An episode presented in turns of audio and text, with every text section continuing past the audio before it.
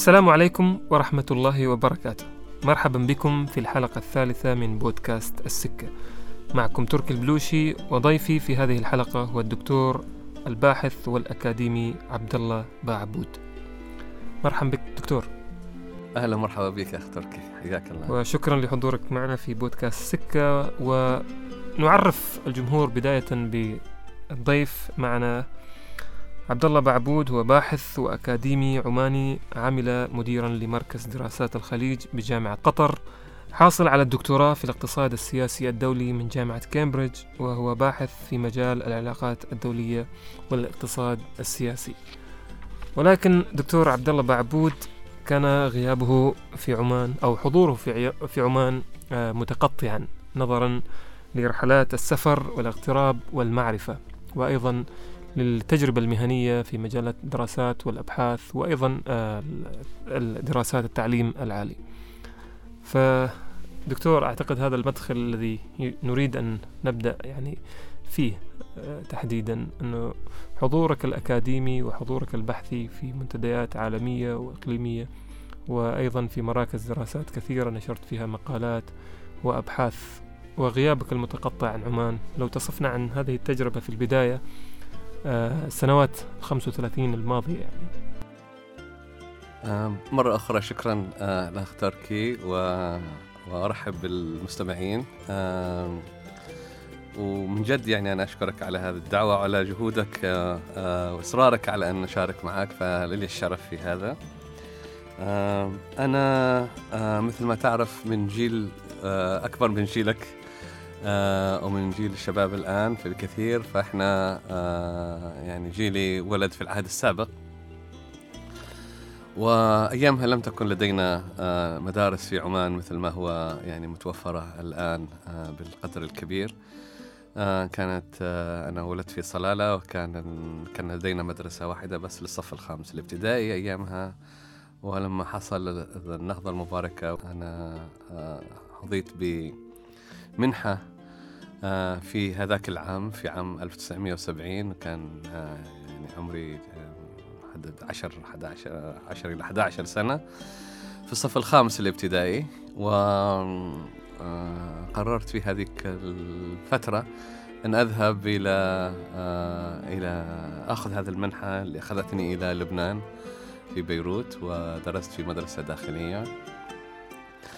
طبعاً من هذاك الوقت بدأت رحلة الغربة التي اليوم أصبحت جزء من الحياة للأسف الشديد. فبعدها حصلت حرب أهلية في لبنان في منتصف السبعينات، عدنا إلى عمان خوفاً علينا من الحرب ولم تكن أيضا هنالك مدارس في عمان كافية، فحصلت على منحة إلى قطر. نعم. ومنها إلى بريطانيا، وكملت دراستي الجامعية والماجستير والدراسات العليا هناك، وعملت فيما بعد في جامعة كامبريدج كأستاذ وكمدير مركز للدراسات أيضا هناك. نعم. إذا انطلاقتك المهنية بدأت من هناك، من بريطانيا، وابتدأت مع مركز دراسات الخليج في جامعة كامبريدج. نعم.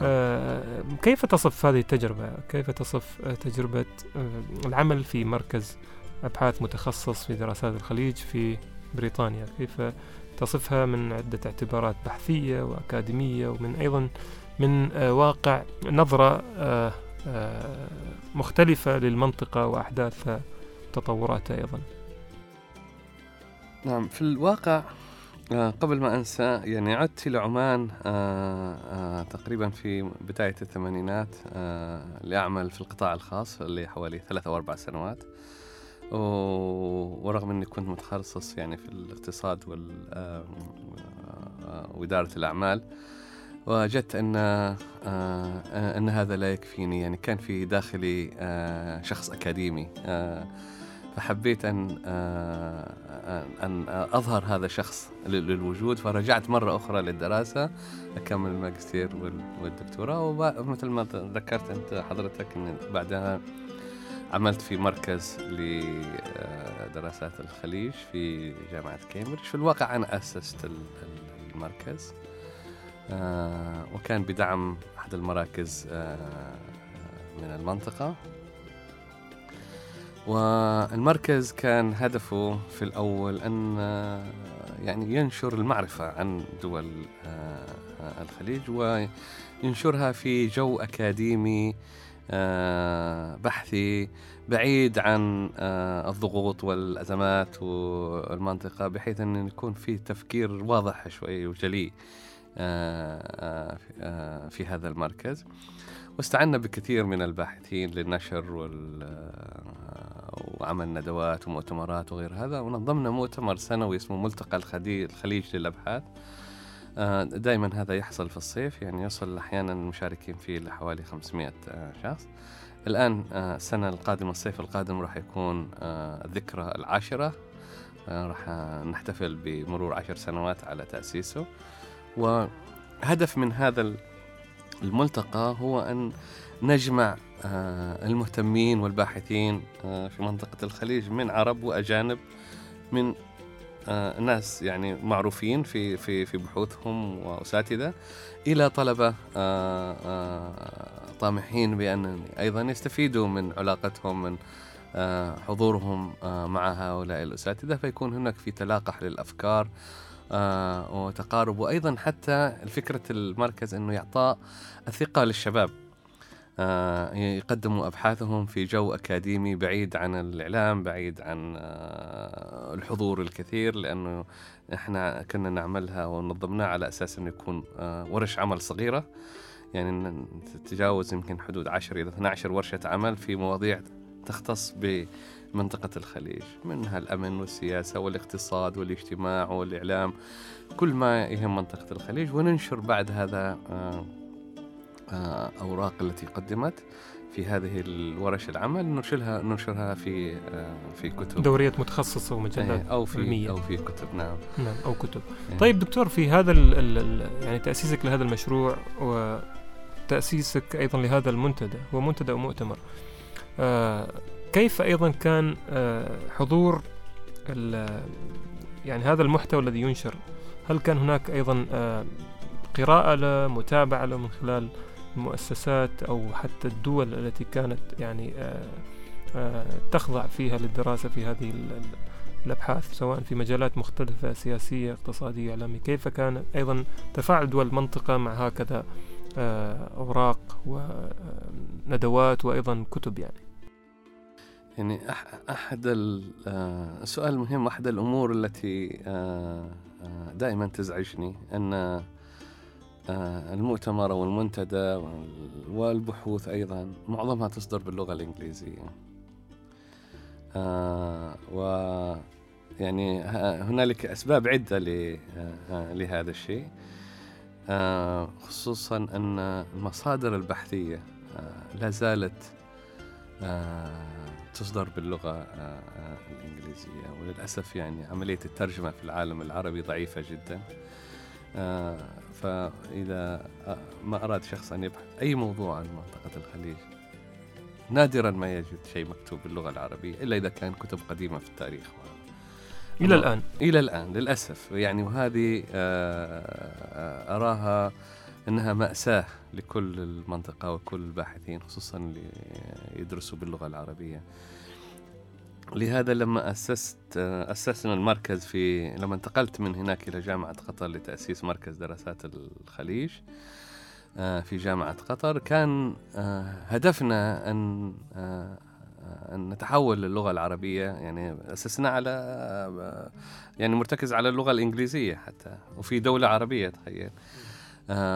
وكان هدفنا أن ننتقل للغة العربية، ولكن دائما كانت تواجهنا هذه الصعوبات اللي هي عدم وجود المصادر للباحثين، وهذه يعني مأساة كبيرة في المنطقة العربية. يعني نحن أصبحنا متلقيين للفكر والعلم من الخارج، أو إذا حاولنا حتى ندور هذا الفكر ونطوره ونعلمه لأبنائنا، نجد أنه نعلمهم بلغة غير لغتهم.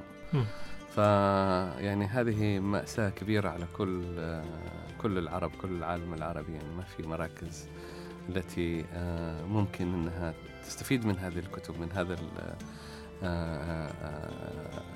العلم والفكر اللي يطلع من خلال هذه الندوات والمؤتمرات والمصادر، وتترجمها يعني يسهل قراءتها من المواطن، من المسؤول، من كذا. فيعني إجابة جواب طويل على سؤالك، بس إجابة أيضا عليك، يعني كان في بعض الحكومات الخليجية خصوصا كان ترسل بعض الباحثين من وزارات مختلفة، بعضهم يأتوا بدعم من حكوماتهم أو بعضهم يأتوا بصفة شخصية لاهتمامهم هم أنفسهم بالبحث. وطبعا الكتب والنشرات التي كانت تطلع من هذه المؤتمرات وهذه الندوات كانت متوفرة للجميع وتباع في السوق مثل أي كتب أخرى. طيب دكتور، لو عدت لنقطة أنه معظم الأبحاث والدراسات تصدر باللغة الإنجليزية، بلغة غير لغة المنطقة، يعني إلى مدى أيضا إلى أي مدى ممكن أن تكون هذا الجانب أيضا سلبي في مدى تقبل هذه الدراسات؟ لأنه أيضا الحديث حول دائما مراكز دراسات بأنها أحيانا لها أجندات غير موضوعية وغير أجندات ثقافية مختلفة، فإلى أي مدى كان هذا أيضا ممكن يكون عائق أو حتى يعني سبب لعدم تقبل أو عدم التفاعل مع هكذا مراكز دراسات مثلا؟ هل تجد أن هذا سبب يعني لعدم التفاعل وعدم الاهتمام مثلا، أو عدم حتى تقبل هذه النتائج اللي تخضع لها الدراسات؟ يعني أنا أحزن وأتردد أن أقول نحن خسرنا السباق في العلم، يعني ولو أني أشوف أن هذا إلى حد ما صحيح، أتردد أني أقول هذا الكلام ولا أقتنع أنه ممكن أن نخسر السباق. لا زال أمامنا الفرصة مواتية لو تم في تغيير في الفكر. يعني حضارة أمة لا تنتج علم لا يمكن أن لغتها تسود، هذا شيء معروف يعني. فالآن أصبحت اللغة الإنجليزية هي اللغة العالمية، وأصبحت اللغة العربية يعني حتى مفاهيم باللغة الإنجليزية أصبحنا اليوم نترجمها ونستعملها باللغة العربية كأنها جزء من اللغة العربية. وما أقول هذا بس فقط على العرب، أيضا حتى بالنسبة للغات الأخرى اليوم اللغة الإنجليزية سادت، لأن معظم العلوم تصدر من الغرب ومن الناس يتحدثوا باللغة الإنجليزية. في جامعات أخرى في دول أخرى حاولت أن تحافظ على لغاتها وقدرت إلى حد ما أن تحد من هيمنة وسيطرة اللغة الإنجليزية. فنحن في حاجة إلى عادة يعني تفكير في الموضوع. يعني عدم وجود مصادر باللغة العربية مأساة للمجتمع، مأساة للدول، مأساة للمواطنين، مأساة للباحثين. يعني ما كل الناس تجيد اللغة الإنجليزية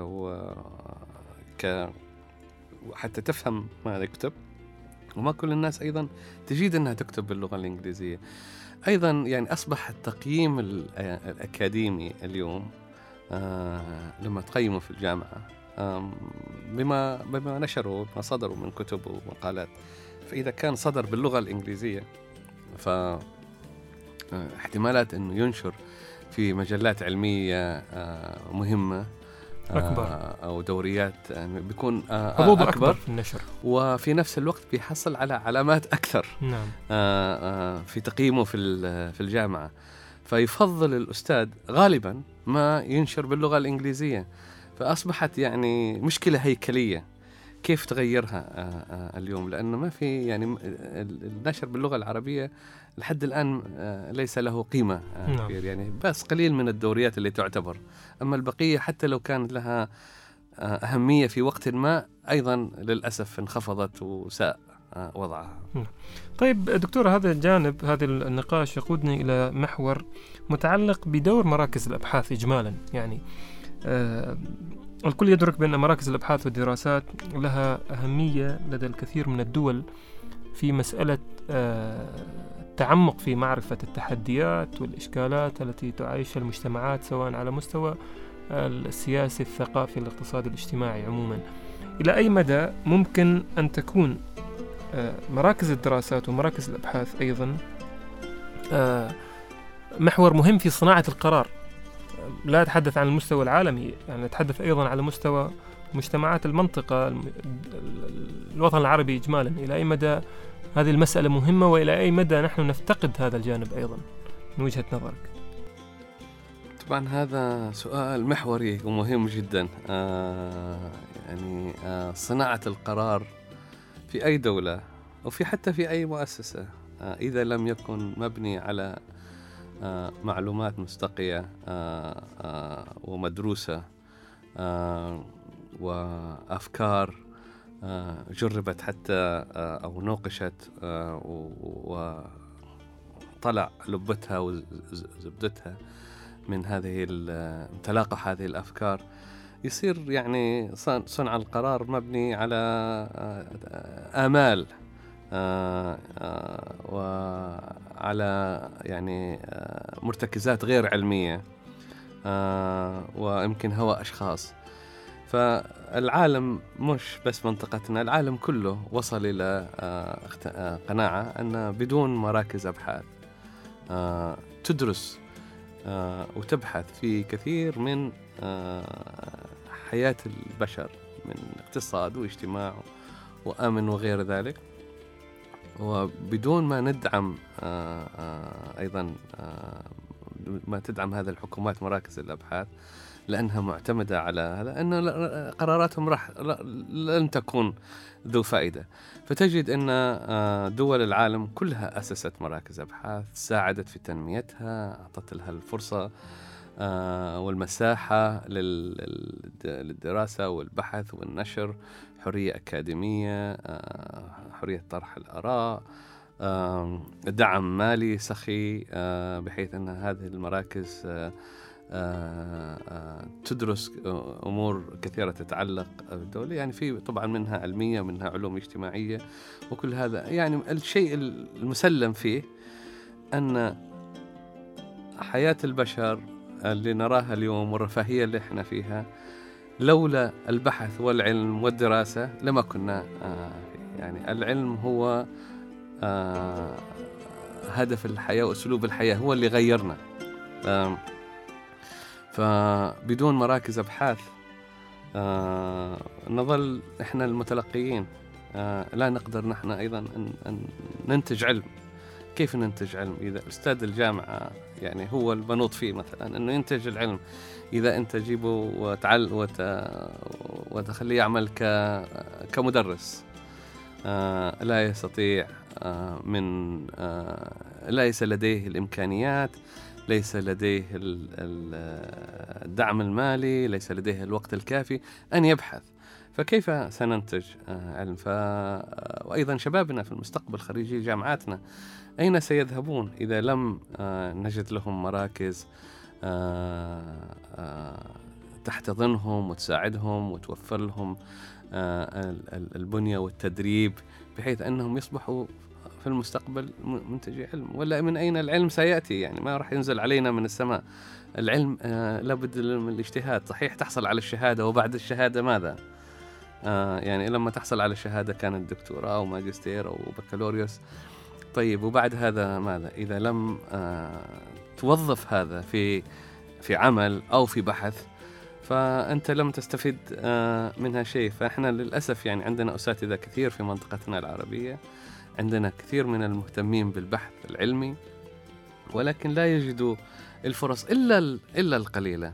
فطبعا عدم وجود مراكز بحثية أنا أراها يعني مضرة للقرار. ترى أنه حتى بعض دول المنطقة اليوم غيرت رأيها، يعني كانت مراكز الأبحاث تحارب في المنطقة وكان ينظر لها بخوف وتوقس. اليوم أصبحت جزء مهم من استراتيجيات دول المنطقة، ليس فقط داخل الدول وإنما حتى أيضا خارج الدول. يعني نرى أن دول خليجية أسست مراكز بحثية في دول أخرى، في واشنطن مثلا. هل ممكن نقول أنها أذرع أيضا من يعني أذرع في مساعدة في صناعة القرار، وربما أيضا أذرع في ما يسمى بالقوى الناعمة والتأثير السياسي؟ شيء أكيد جدا. يعني أولا أنك تستفيد منها في صناعة القرار داخليا وخارجيا، وثانيا أنها طريقة للضغط وطريقة لنشر والأفكار ودعم سياسات الدولة الداخلية. يعني اليوم العالم متغير جدا، اليوم العالم يعني نحن نعيش في عالم صغير، فسياسات ربما نراها أنها ليس لها علاقة بالخارج بس تكون يعني مهمة بالنسبة للخارج، فكيف نحن نفسر هذه السياسات أو هذه المواقف؟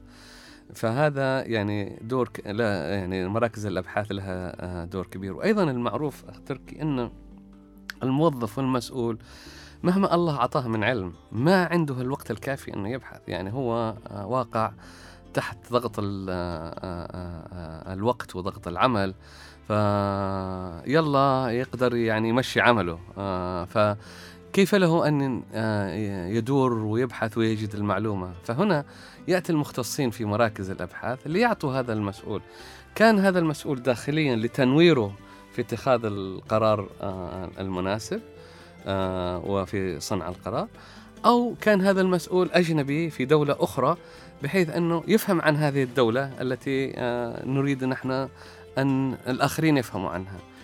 فمراكز الأبحاث لم تعد بس فقط للداخل، يعني هي للداخل وللخارج في العالم المعولم اللي نعيش فيه، عالم الإعلام اللي يعني أنتوا رواده. في هذه النقطة دكتور وإشارتك إلى الشباب يعني تحديدا في بداية حوارك، كيف يمكن الربط بين أن يعني مراكز الأبحاث تساعد في صناعة القرار وفي نفس الوقت اليوم يلعب الشباب أو يمثل الشباب النسبة الأكبر في الوطن العربي وفي المنطقة وحتى في عمان، يعني كيف تجد هذه يعني المحاور الثلاث وضعها حاليا؟ نحن تحدثنا في الجزئية الأولى عن أدوات صناعة القرار بينها مراكز الأبحاث والدراسات من خلال الرؤية اللي طرحتها، ولكن لنربط ذلك أيضا بالشباب تحديدا، الفئة العمرية الأهم والأكبر في كافة المجتمعات، فكيف يمكن أيضا أن تنظر لهذا الجانب من جزئية اهتمام مراكز دراسات الأبحاث المعنية بالخليج تحديدا في هذه الفئة العمرية وفي هذا العنصر الرئيسي وهم الشباب تحديدا؟ يعني الشباب هم المستقبل، فنحن أيضا في عالمنا العربي مثل منطقة الخليج يعني نسبة الشباب أصبحت بازدياد، طبعا بحكم تطور الصحة والعناية والطب وكل هذا، ف يعني المستقبل أنه هؤلاء الشباب تعليمهم تدريبهم تأهيلهم بحيث أنهم يصبحوا في مراكز القيادة، هذا أصبح شيء مهم جدا وملح. يعني كيف نحن حنبني المستقبل إذا لم نؤهل هؤلاء الشباب؟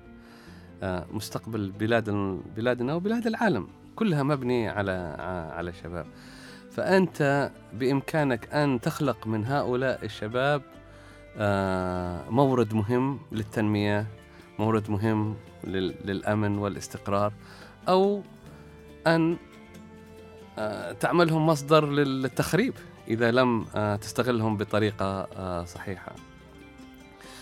ما المقصود هنا يعني دكتور؟ تفضل. نقطة أريد أرجع لها حتى ما يفهم أو حتى تفهم النقطة بشكل جيد، يعني كيف يمكن يتحول الشباب لمصدر للتخريب في المجتمعات في الدول؟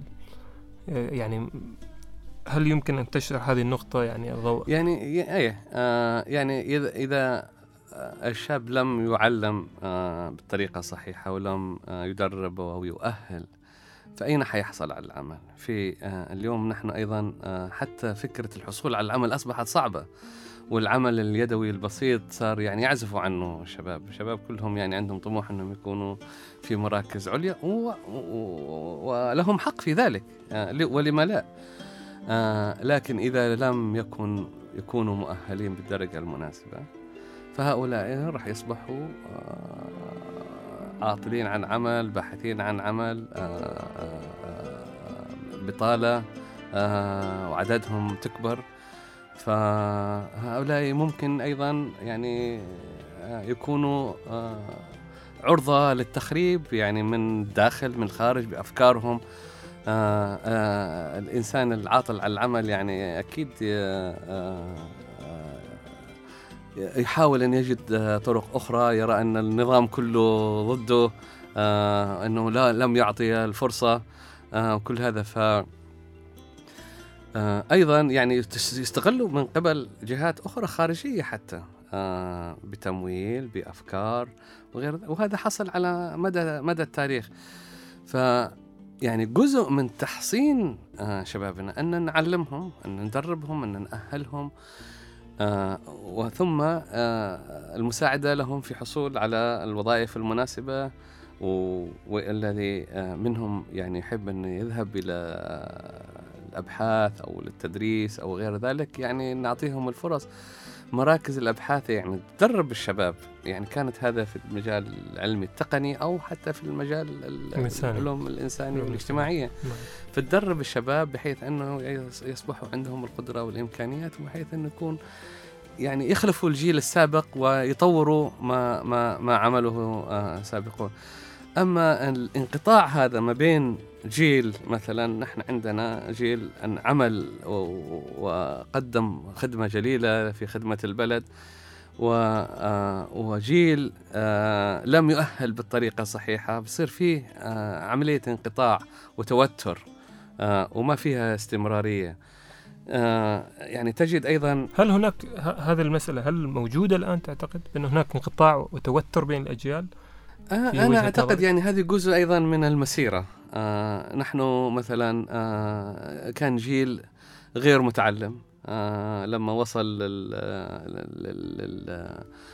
للقيادات، عندنا مثلا في الوزارات في وهذا طبعا كان بحكم تاريخ البلد، ومن ثم جاء جيل متعلم، و طبعا هناك يعني اللي نعرفه اليوم نحن ونقراه ونفهمه غير ما يفهموه أبنائنا. فهذه يعني من الطبيعة الإنسانية أنه يكون هناك في مساحات كبيرة ما بين الأجيال، ناهيك عن أنه جزء منها هو أيضا سياساتنا. يعني أطفالنا اليوم يعرفوا في التكنولوجيا أكثر منا ومختلفين في التفكير ولا راح نقدر نلحقهم، ونحن طبعا مختلفين عن أبائنا وهم أبائنا عن أجدادنا. لكن بعض الدول في العالم المتقدم أنه يكون هناك في تقارب ما بين الأجيال في التفكير، وهذا يحصل عن طريق العمل مع بعض، التواصل مع بعض، التقارب من خلال التدريب والتأهيل. يعني أجد أنه على الأقل هذا اللي أراه، أنه هناك فيه انقطاع، يعني في جيل مهمش بعيد عن كل القرارات، بعيد عن كل الذي يجري، وفي جيل هو اللي فقط يتخذ القرار، وهو اللي عارف وهو اللي فاهم وهو لديه المعلومة. فنحن نحتاج أن نقارب هذه الأجيال حتى ما تكون في فجوات. هذه الفجوات ربما تكون خطيرة، أو إنه جيل يفهم إنه هذا الجيل الآخر هو اللي بيحاول يحرمه من هذا. يعني هذا كان جزء من هدفنا في مركز دراسات، أنه نجمع الأجيال، الباحثين الصاعدين الجدد مع الأساتذة الكبار والمعروفين، يجتمعوا بحثوا مع بعض، يقروا مع بعض، ويستفيد الكبير يستفيد من الصغير طبعا، والصغير يتعلم من الكبير. هذا التقارب يعني محتاج أن نشتغل عليه كثير، يعني حتى مش بس في مراكز الأبحاث، حتى في المؤسسات، كيف أنه نحن نخلق جيل قيادي من يعني من حلقات، الحلقة الأولى والحلقة الثانية. للأسف يعني تجد أنه بعض المسؤولين لا يفهموا هذا الشيء، وأنهم يركزوا على أنه أنا المسؤول وأنا الوزير أو أنا المدير، فلا أبني القاعدة الإدارية التي ممكن تأخذ العمل بعدي، وهذا يسبب لنا كثير من المشاكل. طيب دكتور، في ظل أيضا اهتمامك بهذا الجانب وفي ظل أيضا خبرتك في مجال دراسات واطلاعك أيضا على التجارب من خلال مؤتمرات، واطلاعك على الكثير من المجلات العلمية المتخصصة، وحوارك أيضا مع باحثين وأكاديميين من مختلف الدول ومن مختلف المناطق في العالم. كيف تنظر أنت كباحث أيضا وكأكاديمي مختص في شؤون المنطقة تحديدا وفي علوم الاقتصاد السياسي أيضا، دور الشباب في عمان وفي المنطقة حاليا كيف يمكن أن تصفه؟ هل هو محوري؟ هل هو ضعيف؟ هل هناك نقاط مهمة غائبة تجدها في مسألة إعداد الشباب بأن يكونوا صناع قرار المستقبل؟ هل هناك أدوات صناعة القرار محدودة بالنسبة لهم أيضا يعني؟ فكيف ما هي رؤيتك في هذا الجانب والسياق؟ طبعا هذا سؤال كبير. أعتقد أن يعني كل دول المنطقة وحكومات المنطقة تحاول أنها يعني تساعدها الشباب، أولا بالتدريس، ثانيا أنها تأهلهم بالتدريب وغير ذلك، وإتاحة فرصة العمل لهم. يعني هذا جزء كبير من عمل أي حكومة، هل تتوفق فيه، هل تخطأ فيه، هل ما تكمله، فهذا شيء آخر. بس أرى أنه يعني أهداف أي حكومة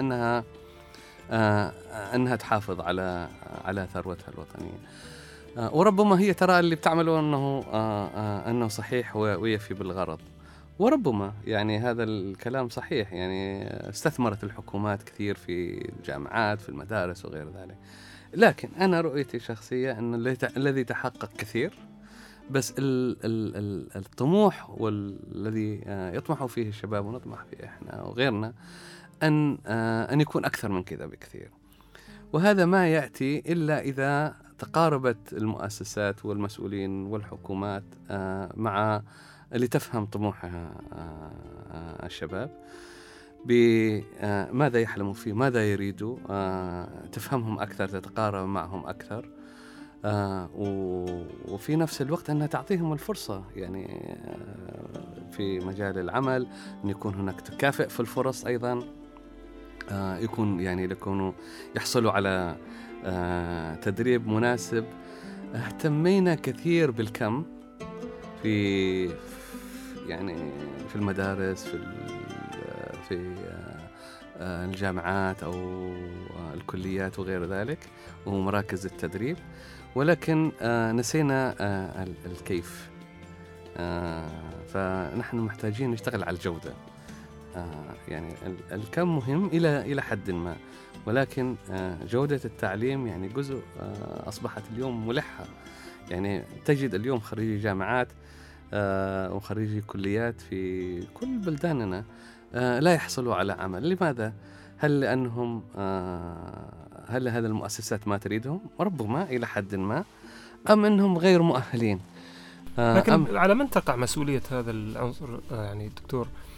لأنه أيضا هناك من ربما يسوق لهذا الفرضية بأن المخرجات التعليم العالي عموما في منطقة الخليج أو في عمان عموما بأنها غير مؤهلة، غير لم تكتفي بعد بالخبرة الكافية للعمل الميداني سواء القطاع الخاص أو القطاع العام.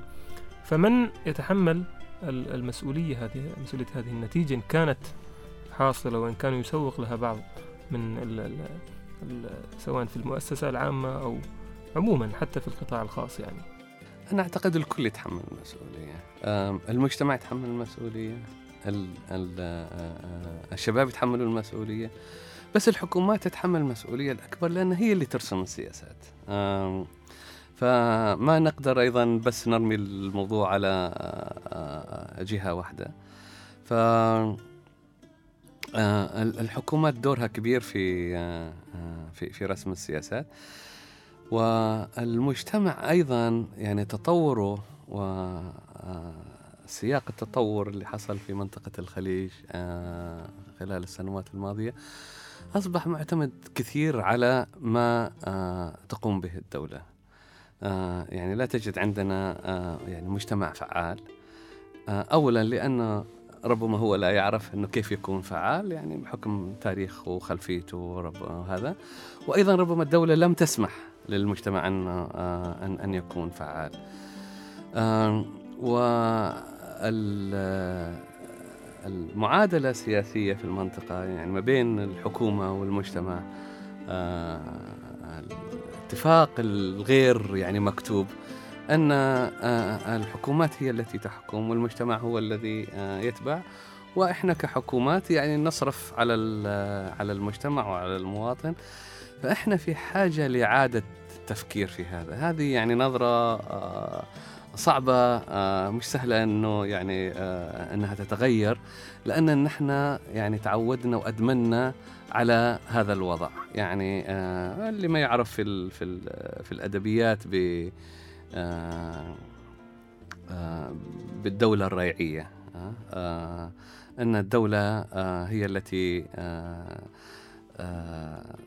تحصل على هذا الدخل ليس من خلال جهود مواطنيها، وإنما من خلال خيرات البلد، تصدره، تبيعه، تحصل على دخل إلى تجلبه للبلد وتوزعه على حسب هي ما تراه مناسبة، وللمجتمع له منه نصيب.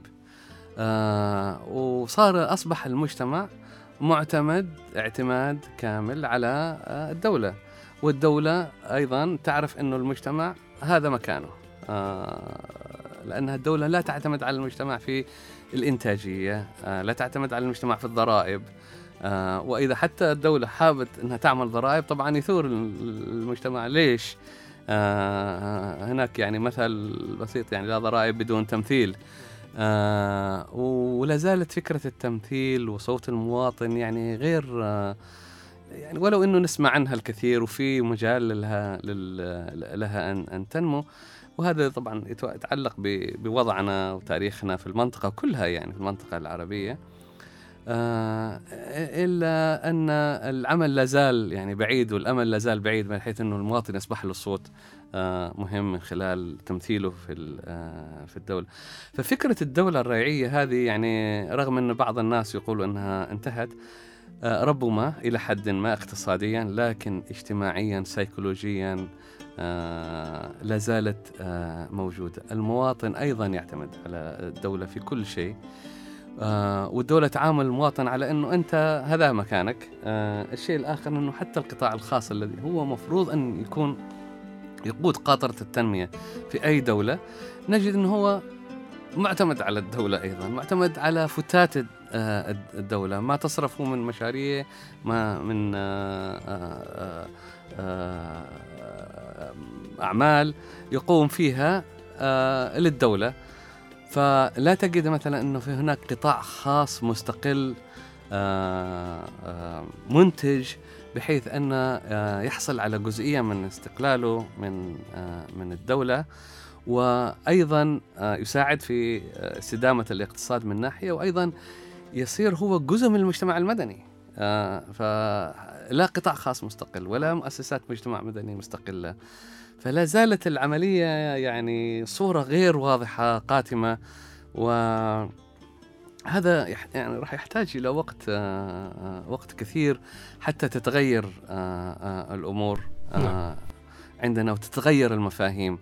وجيل الشباب يعني معتمد عليه أنه يغير هذا المفاهيم، لأنه هو مطلع أكثر من غيره، على الأقل أكثر من الجيل السابق. في هذا الجانب دكتور أيضا مسألة المشاركة ودور الجيل الجديد يعني في المستقبل، في المشاركة في الرأي وفي المشاركة في القرار عموما. هناك الآن كثير من الدول في المنطقة أيضا تخطط لاقتصاداتها ولأوضاعها المستقبلية يعني، ومن بينها أيضا الإعلان عن الرؤى الاستشرافية للاقتصاد والجانب الاجتماعي فيما يسمى بالرؤيات الرؤى مثلا 2040، أو كما يحصل الآن في السعودية مثلا 2030. إلى أي حد ممكن للحكومات أن تستفيد من هذه الرؤى، وعلى ماذا ينبغي أيضا أن تبنى هذه الرؤى؟ يعني بمعنى ما هي العناصر الرئيسية والقيم الرئيسية لهذه الرؤى التي تبنى للمستقبل، يكون المجتمع المواطن والشباب مشاركا فيه؟ أنا أعتقد أنه لا يمكن أن يكون هناك في تنمية حقيقية لأي مجتمع أو أي مؤسسة أو أي شخص بدون ما تكون هناك في رؤية. الرؤية كثير مهمة.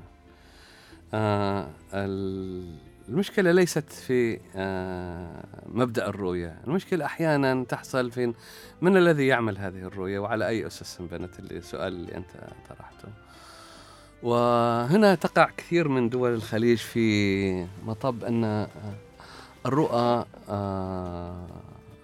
أنا دائما أنتقدها أو على الأقل أنتقد معظمها. تعترض على المسمى يعني؟ لا أنتقد كيف هذه الرؤى انبنت.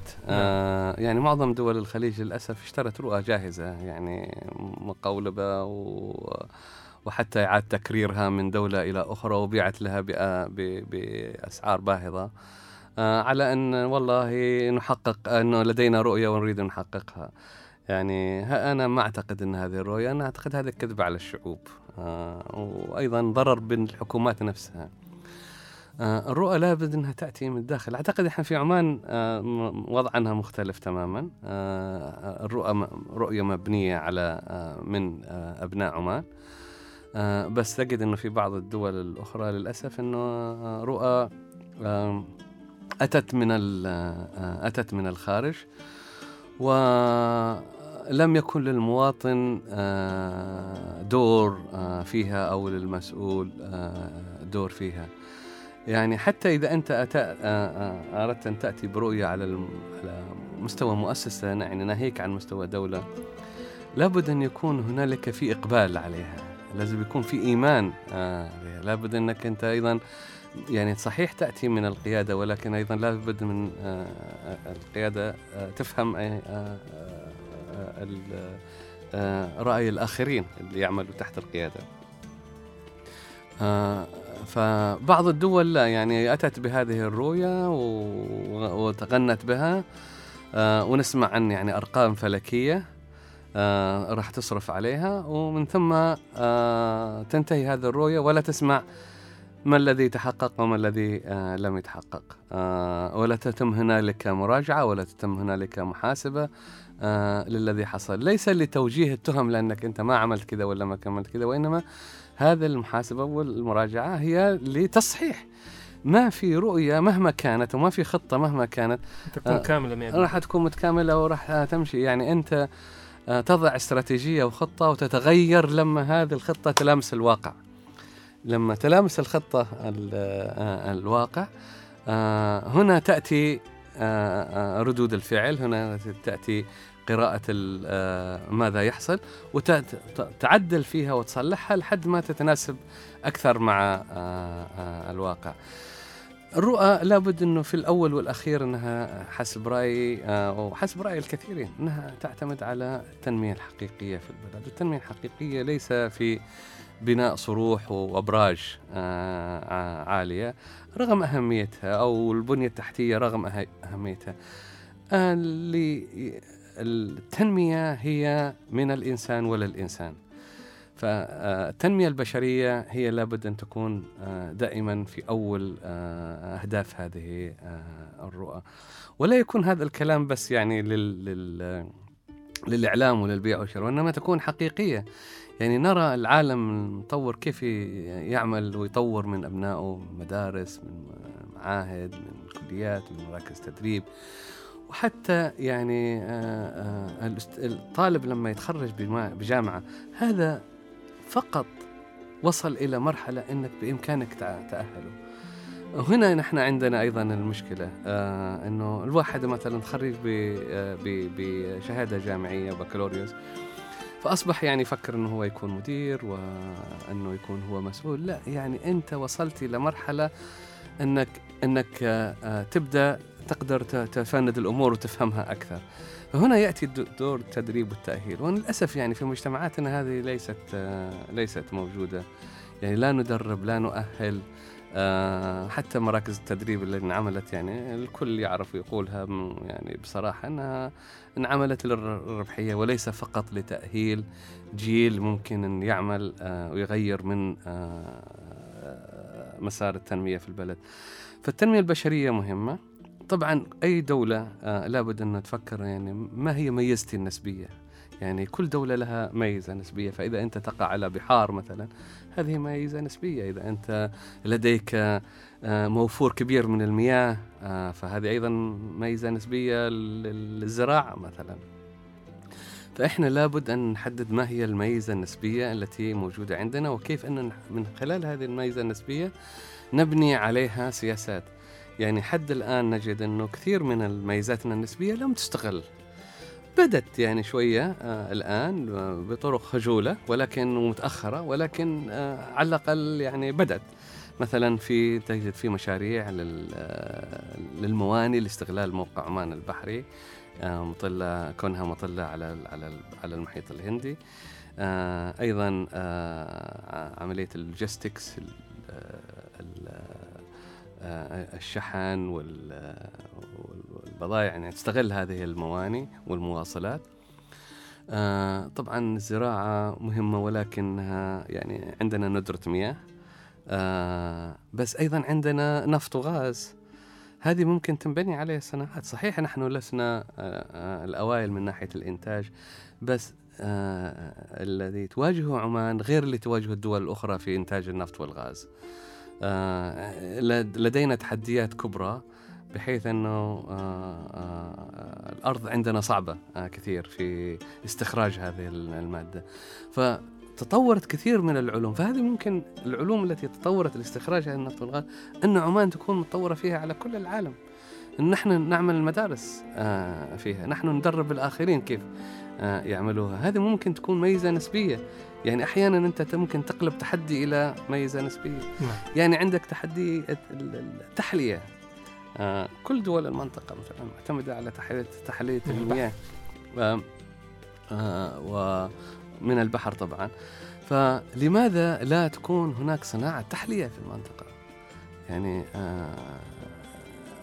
نحن أكثر منطقة لديها محطات تحلية في العالم، يعني مفروض أنه صناعة التحلية والتقنية اللي موجودة في التحلية تكون عندنا. يعني لماذا الطاقة الشمسية لا نكون نحن روادين فيها؟ نحن لا يمكن نكون يعني روادين في قطاعات أخرى تقدم علينا فيها العالم، مثلا طلوع إلى الفضاء، ولا صناعات مثلا أدوية متقدمة أو شيء مثل هذا. يعني لابد أن نحن نرى وين ميزتنا التفضيلية ونعمل عليها، ونأسس نجاحات في صناعات تكون فريدة، تكون قريبة من مجتمعاتنا في نفس الوقت، وبعدين نحن نسود فيها في العالم. يعني ما يمكن نحن ننافس العالم في صناعة الصابون مثلا، يعني على سبيل المثال، لأن هذا ممكن تصنعه في أي دولة أخرى بعمالة رخيصة، في الصين مثلا أو في الهند، وتصدره لأي مكان في العالم. أوكي أنت ممكن تعمل صناعة، بس ما يمكن أنك تكون تتبوأ مركز عالمي فيها. فإحنا لابد أن نحدد وين وأين ممكن نحن نركز على إذن هذه ما الصناعة. تعتقد بأنها غائبة الآن في الرؤى المستقبلية التي تبنيها دول المنطقة عموما، إلى أين يجب وينبغي أن نكون نحن؟ يعني هذا أنا أعتقد أن هذه الرؤى كلها تجدها يعني فيها الكثير من الصح، لكن تجدها أنها منبنت من أرضية تحتية، بحيث أنها ليس لها قبول، والكل طبعا يتغني فيها وبعدين ينسوها قبل ما تنتهي حتى، ولا نستفيد من التجارب. يعني طيب التجربة الأولى أو الرؤية الأولى لم تنجح أو لم تحقق كل ما سعت له، طيب وين وكيف ولماذا ومن المسؤول وكيف نحن ممكن نصلح في المستقبل؟ يعني هذه أسئلة شرعية ممكن أي واحد يسألها. المنطقة محتاجة إلى طبعا رؤى تكون معتمدة على بعض ما ذكرته، يعني أنها تكون يعني مبنية على حقائق الواقع في البلد، تكون مبنية على أن أبناء البلد شاركوا فيها، شباب البلد شاركوا فيها. وأيضا يعني لا يمكن أنك تحقق تنمية في مجتمع اليوم وأنت تعيش لوحدك. فأنت أيضا يعني منطقتنا محتاجة إلى أن كان تتقارب أكثر، تندمج أكثر، بحيث أن نكون سوق أكبر لكل منتجاتنا ولكل دول المنطقة. أيضا حتى في هذا تركي نرى أننا بدأنا نفشل فيه. اليوم بدل ما كانت حدود مفتوحة واتفاقية تجارة حرة ما بين دول الخليج، اليوم نرى أن حتى الحدود أصبحت تغلق، وصارت أسوار تنبني، وصارت سدود وتفتيش وغير هذا. يعني نحاول ننمي منطقة لديها تحديات كبيرة أنها تنتقل من مرحلة الوقود الأحفوري والنفط والغاز إلى مرحلة أنها تكون معتمدة على اقتصاد المعرفة، اقتصاد المعرفة والتنوع الاقتصادي. بالضبط. وهذا يحتاج إلى أنك أنت تتكامل مع كل منطقتك. نجد أن حتى في هذا نحن نضيق على أنفسنا في كثير من الأمور. فللأسف يعني محتاجين إلى مراجعة. لهذا السبب مراكز الأبحاث كثير مهمة، لهذا السبب أنه تشغيل الشباب وانضمامهم لمراكز الأبحاث واستفادة من خبراتهم وطموحاتهم كثير مهم. نعم، ونتمنى هذا يحصل. نعم، هذا الحديث دكتور يقودني إلى جزئية مهمة لا يمكن إغفالها أيضا، ومسألة التكنولوجيا الآن. ولو وجدنا يعني لو تحدثنا ورأينا الآن يعني الوضع في المنطقة، الاعتماد أيضا تركيز تحديدا لدى الشباب في استخدام التقنية في التعبير عن رأيهم، في تطوير أفكار، سواء في مجالات عملهم أو حتى في مجالات المشاركة بالرأي وإبداء آرائهم. لأنه في وقت سابق لما كان الإعلام التقليدي تحديدا الإذاعة والتلفزيون والصحافة، لم يكن هناك اللي هو مسألة التفاعل مع وسائل الإعلام. كان هناك يعني خط واحد، ولا يوجد خط عودة أو رجع الصدى كما يسمى في نظريات الإعلام. اليوم تجد أنه الإعلام يكتب والمواطن يتفاعل، وأحيانا الإعلام يتجاهل أيضا قضايا معينة، ولكن المواطن يبدي آراءه فيها يعني دون أن تطرحها وسائل الإعلام. فإلى أي حد أيضا اليوم أصبحت التكنولوجيا لها دور فاعل في أن تقدم للمواطن مساحة في التعبير عن أفكاره، وإلى أي حد يمكن الاستفادة والاستثمار في هذه التكنولوجيا وفي هذه المنصات لاستخدامها أيضا لمعرفة آراء وتوجهات المجتمعات من رؤية بحثية وأكاديمية أيضا. يعني التكنولوجيا وسيلة إذا ما استعملت بطريقة صحيحة فتفيد المجتمع، وأيضا ممكن أنها تستعمل بطريقة خاطئة يعني وتضر المجتمعات وتضر الدول. التطور التكنولوجي السريع اليوم، ثورة رقمية رابعة وكل هذا، يعني هذا أصبحت متسارعة جدا. يعني أشياء لا يمكن كان نحلم فيها أصبحت اليوم في متوفر اليد. فنحن محتاجين أولاً أن نواكب التكنولوجيا في مدارسنا، في كلياتنا، في جامعاتنا، وحتى بعد هذا هذا في صناعاتنا أيضاً. هذا من ناحية، وهذا السباق فيها لازال يعني مفتوح. فمهم جداً أن دول المنطقة يعني تركز على وين وأي تكنولوجيا ممكن تكون مناسبة لها لتتناسب مع بيئتها ومجتمعاتها وغير ذلك. بس سؤالك أنه إلى أي حد هذا ممكن تفيد في صنع القرار، ربما اللي فهمته أنه صحيح الإعلام كان من جهة واحدة وكان المواطن متلقي. اليوم لما أصبح متلقي، اليوم أصبح مشارك، أصبح المواطن هو أيضا يصنع الإعلام ويصنع الخبر. فبالأمس كنت في اجتماع مثلا مع تواصل الحكومي، وكنا نتحدث عن هذا، أن كيف التواصل الحكومي اليوم يعني يفكر بطريقة مختلفة، ليس فقط بس نشر المعلومة، وإنما كيف يرى مدى تفاعل المواطنين وعلى أي موضوع يتفاعل أكثر. هل هو مثلا البحث عن العمل والوظائف ولا غير ذلك؟ وكيف أيضا هم من خلال هذا يوجهوا المسؤولين في البلد للتعامل مع هذا الشيء. فأصبح المواطن يعني له دور كبير، يعني حتى تقول يعني هذا جزء من الديمقراطية التي أتت عن طريق التكنولوجيا. له دور كبير اليوم في أن يساعد في توجيه المسؤولين أو الحكومات أو الإعلام ليركز على أمور معينة، مناطق معينة التي تهم حياة المواطن. هذا طبعا لا يغني عن أن يكون هنالك أيضا عمل مؤسسي، يعني الذي يعمله المواطن والذي يتفاعل فيه في الإعلام مهم، ولا بد من أخذوا بعين الاعتبار، ولكن لا بد أن أيضا هناك يكون في عمل مؤسسي بحيث أن أصوات المواطنين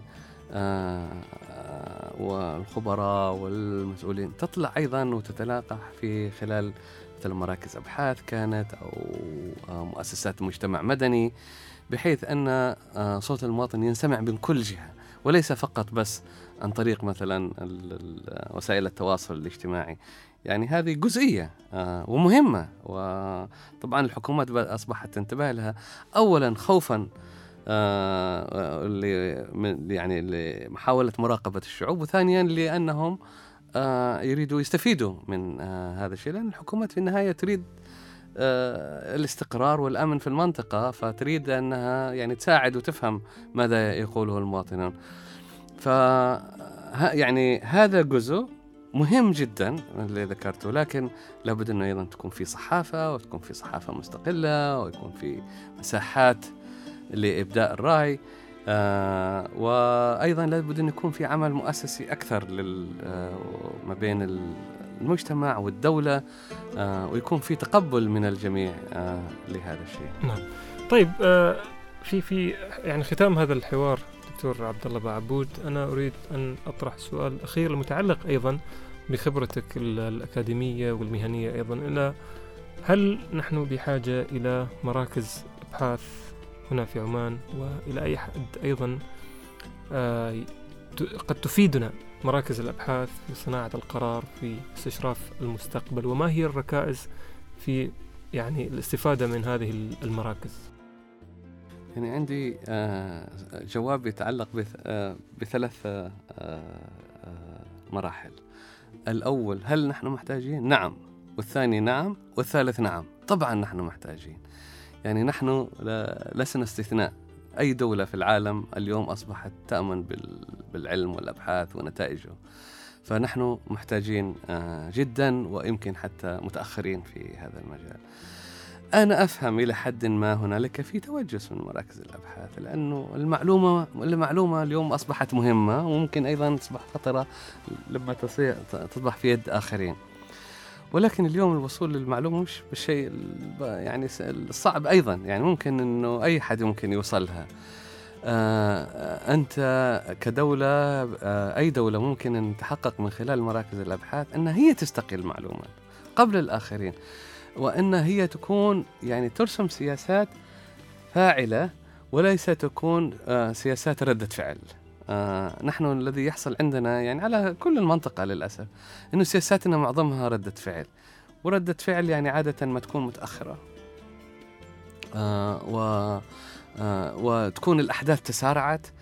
فعلى سبيل المثال التوظيف، يعني مسألة التوظيف، مسألة التنويع الاقتصادي وغير هذا، يعني كان هذا بإمكان الكل أن يكون يعرف عنه، وأن يكون استعدينا له من فترة طويلة، ولا نتعامل معاه الآن، وأصبح الوضع حتى يعني متأخر شوي ومحرج.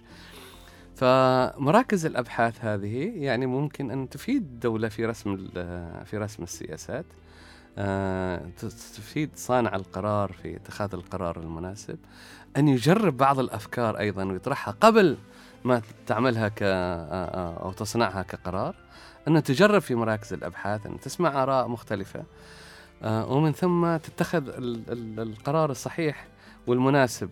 فطبعا نحن محتاجين، لكن هذا المراكز الأبحاث لا يعني ليست بالشيء البسيط أيضا واليسير، يعني أنت أيضا محتاج لمساحة من الحرية، بحيث أنك تقدر تعمل وتكتب، والباحث لا يعمل تحت ضغط كان سياسي أو اجتماعي أو نفسي. محتاج إلى تمويل. مراكز الأبحاث لا، يعني البعض يتحدث عن لماذا لا تكون مراكز أبحاث خاصة. لا يمكن يكون مشروع خاص هو مراكز أبحاث يعني في مجتمعاتنا، لأنها مراكز الأبحاث عادة هي ما تصرف، ما ليس لديها دخل، فأين من آياتي هذا الصرف؟ فلا بد أن يكون في دعم حكومي أو مؤسساتي لهذا المراكز الأبحاث. لا بد أن الدولة نفسها ترى أن هذا المعهد أو هذا المركز راح يكون مهم بالنسبة لي، تدفع باتجاه إنشاؤه أولا، وثانيا تدعمه ماليا، وتدعم وتحث الآخرين أن يدعموا ماليا، وثالثاً أن يكون هنالك في مساحة من الحرية للباحثين بحيث أنه يقدروا يبدوا بآرائهم حتى لو تعارضت هذه الآراء مع بعض سياسات الدولة. اليوم نحن أصبحنا في سن وفي مرحلة ما تؤثر فينا ما مفروض أنها تؤثر فينا الآراء، بالعكس يعني هذا تضارب الآراء واختلاف الآراء صحي، والرأي الآخر دائماً يعني ما يساعدك في أنك ترى الأخطاء وترى الغلطات، وإحنا كنا بشر نخطأ ونغلط، وتقدر أنك تصححها قبل فوات الأوان. فلا بد أن يكون هذا التقبل موجود، لا بد أن يكون في مساحة من الحرية. وقبل هذا كله لا بد أن نؤمن أن الفكر والعلم هو أساس التنمية، والفكر والعلم لا يأتي فقط بس من المدارس والجامعات، يأتي أيضا من صناعة الفكر، وصناعة الفكر تأتي في مراكز الأبحاث أيضا. نعم. إذن في هذا الحوار الذي قضيناه مع الدكتور عبدالله باعبود الباحث والأكاديمي، تحدثنا في قضايا وأفكار كثيرة، بينها أهمية مراكز الأبحاث، دور الشباب في صناعة القرار، وأيضا أهمية مراكز الأبحاث في استشراف المستقبل. شكرا جزيلا لك دكتور عبدالله باعبود، كنت معنا في بودكاست السكة. وشكرا لك أخ تركي أنت وزملائك، وشكرا لكم جميعا. شكرا جزيلا لك.